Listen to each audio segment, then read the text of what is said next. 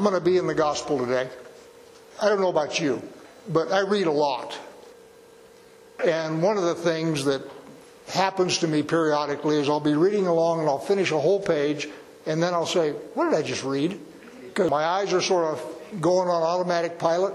Well, that happens to me, especially when I'm reading scripture, because I've read it over and over again. So I was doing that the other day, and all of a sudden something jumped out at me. In today's gospel reading, we have Yeshua's last parable. And that had never occurred to me. As he's walking along behind uh, Simon of Cyrene, the women are weeping and so forth, and he says, If they do these things when the wood is green, what will happen when it's dry? That's the parable. So I went off looking for stuff, and I found two interpretations, both of which make sense. The first interpretation has to do with 70 AD, which is when Rome comes in and levels the place. So the way you read that is if Rome does this to me who is innocent, what do you think they're going to do to you when they think that you're in rebellion? And then interpretation number two is theological. If the Father does this to me, his own Son, what do you think he's going to do to you in eternity? You see the parallels there. So let's take them one at a time. As you all know that have read your Bible history, which is probably everybody, in 70 AD, Rome destroyed Jerusalem. And the reason that they did that is because Bar Kamsa, a Jew, set them up. He says, Jews are about to rebel, and I'll prove it to you. Send this sacrifice, and they'll refuse it the deal was anybody could offer a sacrifice. I mean, the, the Levites would actually do the sacrificing, but both Gentiles and Jews could come up and present a sacrifice. No big deal. And so what Bar Kokhba did was he took this sacrifice that the Romans had given him and cut its lip, which made it halakhically unsuitable. So the priests who were to do the sacrifice looked at this thing and the Romans got no idea. It looks like a perfectly good sheep to them. But the priest said, no, sorry, can't do it. And that convinced the Romans that the Jews were about to rebel. And so they came in and destroyed the whole place. And in context, it makes a lot of sense. Let me read the passage again to you in context. So I'm back up to Luke 23 27. And there followed him a great multitude of the people and of women who were mourning and lamenting for him. But turning to them, Yeshua said, Daughters of Jerusalem, do not weep for me, but weep for yourselves and for your children. For behold, the days are coming when they will say, Blessed are the barren, and the wombs that never bore, and the breasts that have never nursed. Then they will begin to say to the mountains, Fall on us, and to the hills, cover us. For if they do these things when the wood is green, what will happen when it is dry? So, in context, absolutely fits the events of 70 AD because the Romans came in and destroyed everything. And in fact, there's a saying that was common among the Jews, it's in the Babylonian Talmud, which is Thus people say, if there are two dry billets and one wet one, the former will burn the latter. Which is to say, if you got three sticks of wood, one of them's green, the other two are seasoned. The fire that's kindled in the two dry ones will eventually catch the green one and consume it all. The idea there is if good people are among bad people, then what's going to happen when the bad are finally taken care of is the good are going to go with them. That's what the thing means. And so you could look at Yeshua's parable in exactly that way. You are all weeping for me. So we can take them as being good people. But you live among a sinful people. Therefore, when the sinful people get taken out, you're going to go with them. Perfectly in context, no problem. I want to talk more about what the eternal interpretation is. One of the things that's really, really important about this, and it just occurred to me this week as I was studying and all this, Yeshua was executed legally. Pontius Pilate had the authority to do what he did. And in the gospel reading, you've got this mob out there yelling. It should remind you of what's going on in our courts in the Midwest, where you've got the Kyle Rittenhouse and Derek Chauvin. What you've got are mobs that are howling for their death, and they are trying to intimidate the jurists and the judges. So, regardless of what you think about the verdicts, the atmosphere around them makes the proper administration of justice almost impossible. And that's what's going on with Pilate. Pilate doesn't much care, one Jew or another. I don't care. I'm a Roman, they're Jews, I don't care. So he is intimidated by the crowd because the thing he doesn't want is a riot in the city. So when the crowd indicates, you don't give us the right guy, we're going to have a riot, think Black Lives Matter. Pilate says, one Jew, another Jew, I don't care, give him that one. So he is crucified legally in accordance to the law, but not correctly. But he is crucified correctly. The deal there is, and I will take you to 2 Corinthians, starting in verse 5. All of this is from God, who through Christ reconciled himself to us and gave us the ministry of reconciliation. That is, in Christ, God was reconciling the world to himself, not counting their trespasses against them, and entrusting to us the message of reconciliation. Therefore, we are ambassadors for Christ, God making his appeal through us. We implore you on behalf of Christ, be reconciled to God. For our sake, he made him sin who knew no sin, so that in him we might become the righteousness of God. So the deal was God put all of the sins on the sacrificial lamb, so God made him sin for our sakes. So both in the Roman sense and in God's eyes, the crucifixion was legal.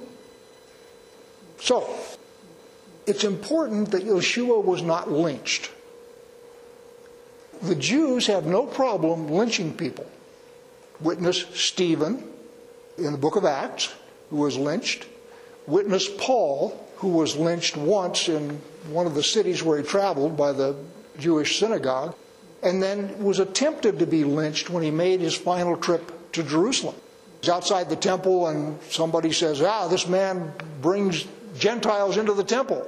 And a mob comes up, and they're going to lynch him. And it's only the Romans that come in and intervene, and that sends him on to Rome and so forth. So lynching people is not a problem, especially if they think that this person has done something deserving of it. But it's important to understand that Yeshua was not lynched.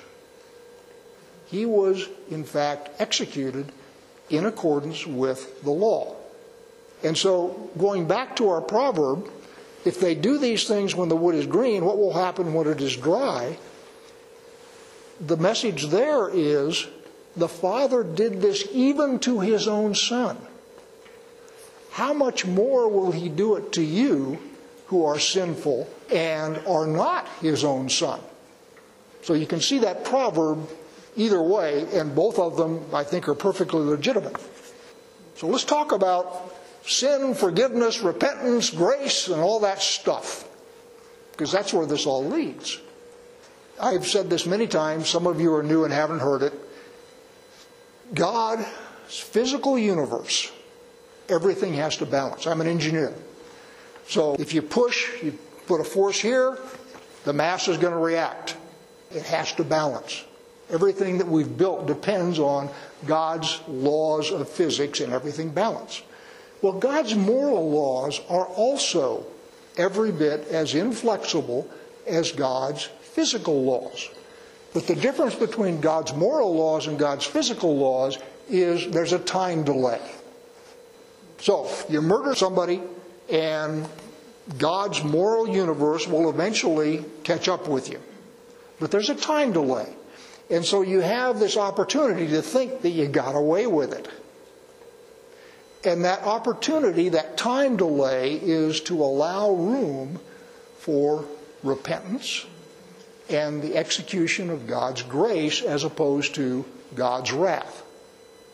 But again, understand that the moral laws that God tells us in His Torah are every bit as rigid and inflexible as are the physical laws of His universe.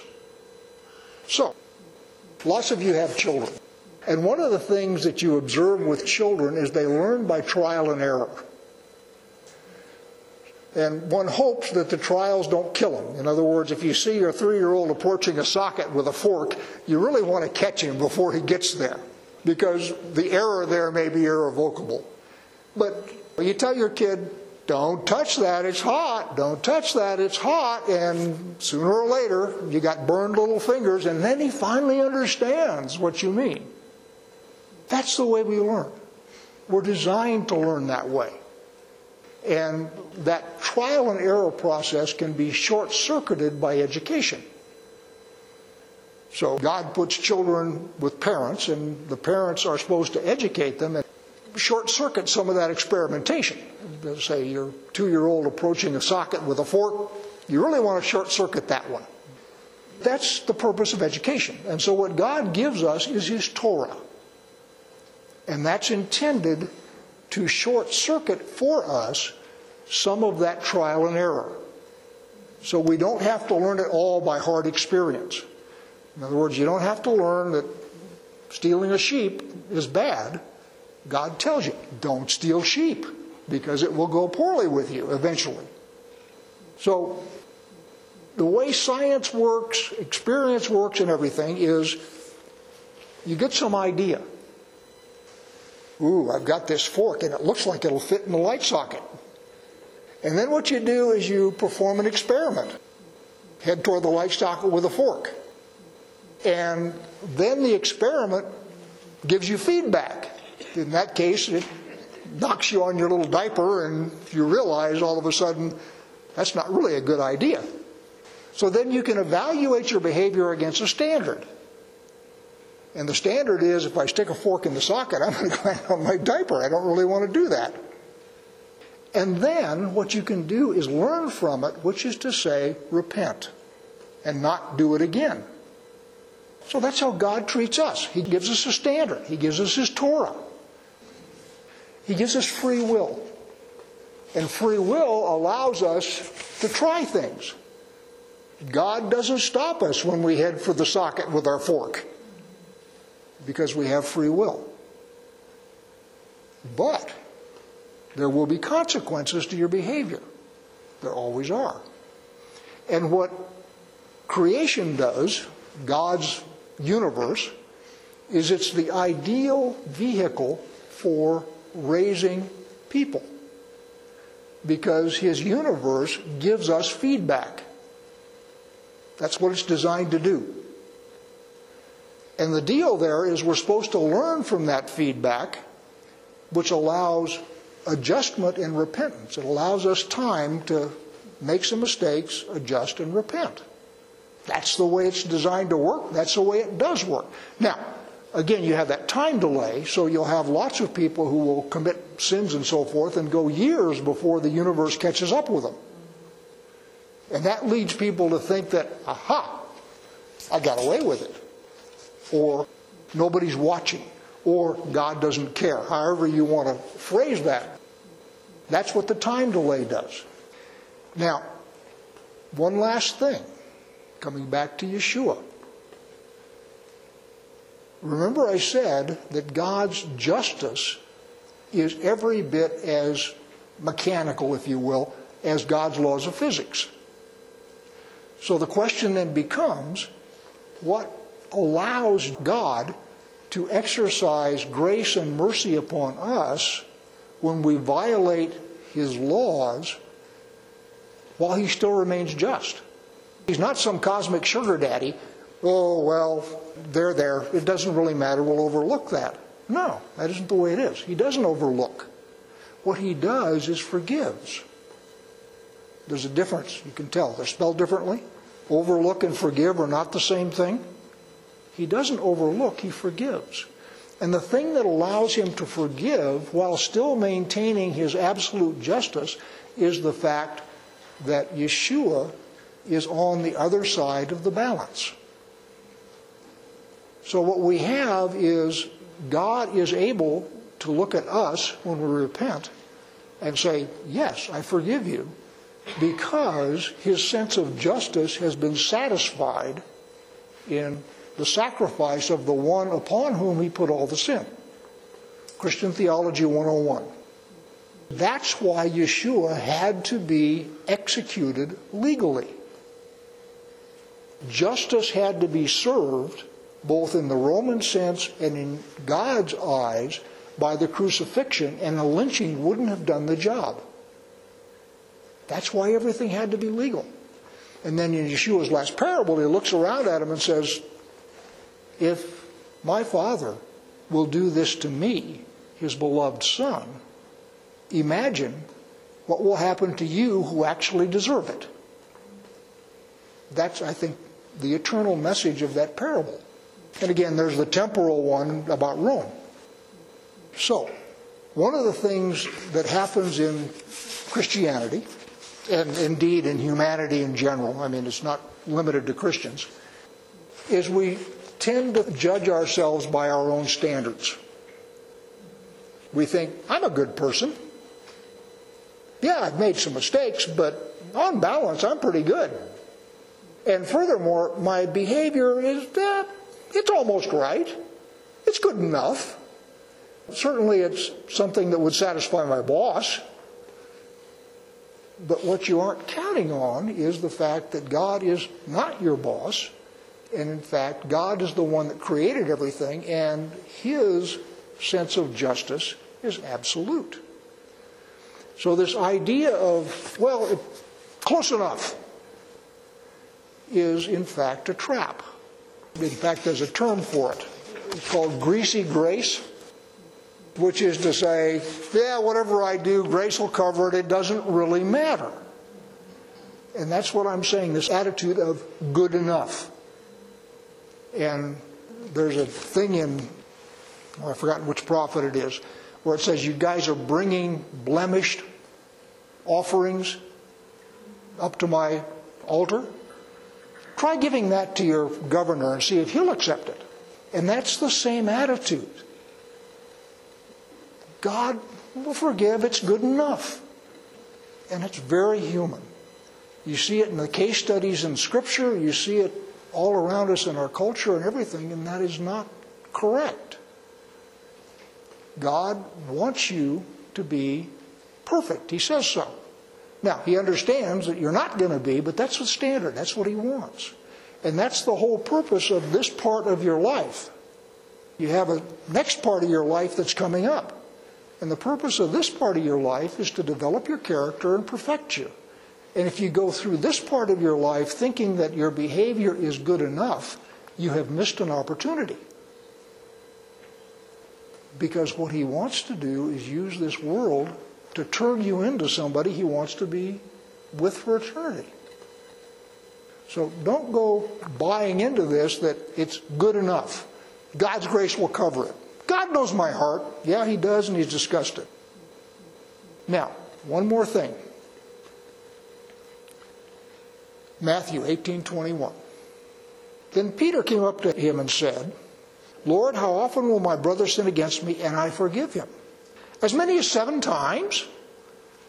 Yeshua said to him, "I do not say to you 7 times, but 70 times 7 times." That's also talking about God. So you don't get seven mistakes and then everything is up. It's 70 times 7, which is a metaphor, obviously, for as often as you come to Him in sincere repentance, He will forgive you. So the attitude that, well, I'm so rotten and I'm so far gone that there's no hope for me, and I might just as well go on enjoying being sinful, that's also an error. Because mercy, grace, and forgiveness are always available when you come to Him with a sincere heart. And a little joke I use is one of the things lots of people do, especially those who are in the greasy grace camp, is they keep a goat out and back, and whenever they've sinned, they like to bleed it a little, throw some blood on the altar, but they never kill the goat because they're going to need the blood again tomorrow. You got to kill the goat. You've got to truly repent You have got to try your best not to do it again. And if you're sincerely trying your best not to do it again and you stumble and fall, that's when the 70 times 7 kicks in. God wants to forgive. He wants you to learn. He wants you to develop in this world into something that He is really going to enjoy spending time with. So don't fall into the trap of, well, it's good enough, and move on. Confront your sins, and we all have them. Look at them straight in the face, repent of them, and decide not to do it again.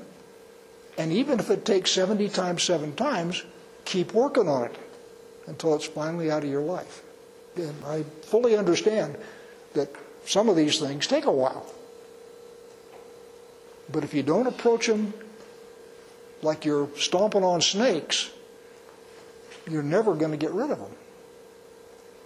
So the mercy and grace of God are always available. But He's not dumb.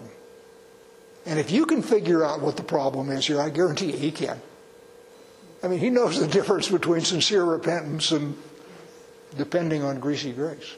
So remember, 70 times 7 times, and He wants you to succeed. He's on your side. He wants you to make it. So don't disappoint Him any more than you have to.